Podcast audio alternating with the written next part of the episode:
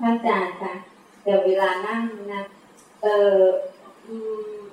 มันเป็นยังไงที่ว่าจะเป็นในแง่แต่ก็วิปัสสนา เพราะว่าถ้าเรานั่งแล้วเรามีเราดูท้องของเนี่ยมันก็เป็นสมถะใช่ไหมคะ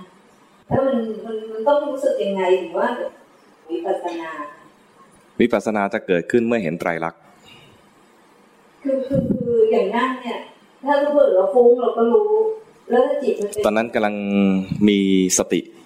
รู้สภาวะ อ๋อไอ้อย่างนั้นอย่างนี้เราก็ไม่ผิดใช่ไหมคะ ไม่ผิด มันมีอะไรเราก็รู้ เออตอนนั้น ไม่มีอะไรเราก็ ตอนนั้นกำลังสร้างเหตุของของวิปัสสนา อ๋อ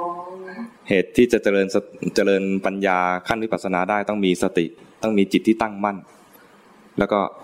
ค่อยเดินปัญญา นี่เอามาคร่าวๆตัวตัวกุศลหลักๆ ที่จะไปเจริญวิปัสสนาคือสติและกับจิตตั้งมั่น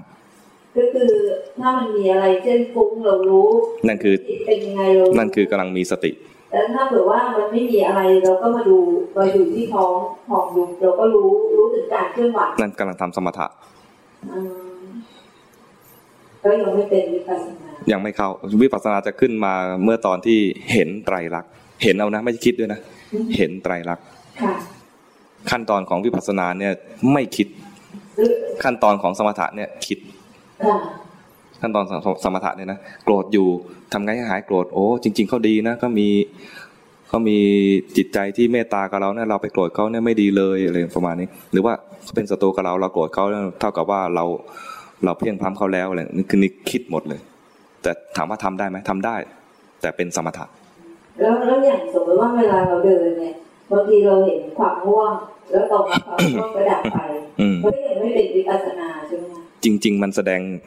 ไตรลักษณ์ให้เห็นแล้ว แต่เราไม่ได้พูดคำว่าไตรลักษณ์เท่านั้นเอง อ๋อ ง่วงอยู่แล้วดับไปเนี่ย มันจิตมันเห็นแล้วว่ามันไม่เที่ยง อ๋อ มันไม่จำเป็นต้องพูดว่าไตรลักษณ์ อ๋อ ไม่จำเป็นต้องพูดว่ามันไม่เที่ยง อืม แต่มันแสดงความไม่เที่ยงให้ดู อืมค่ะค่ะขอบคุณนะ อืม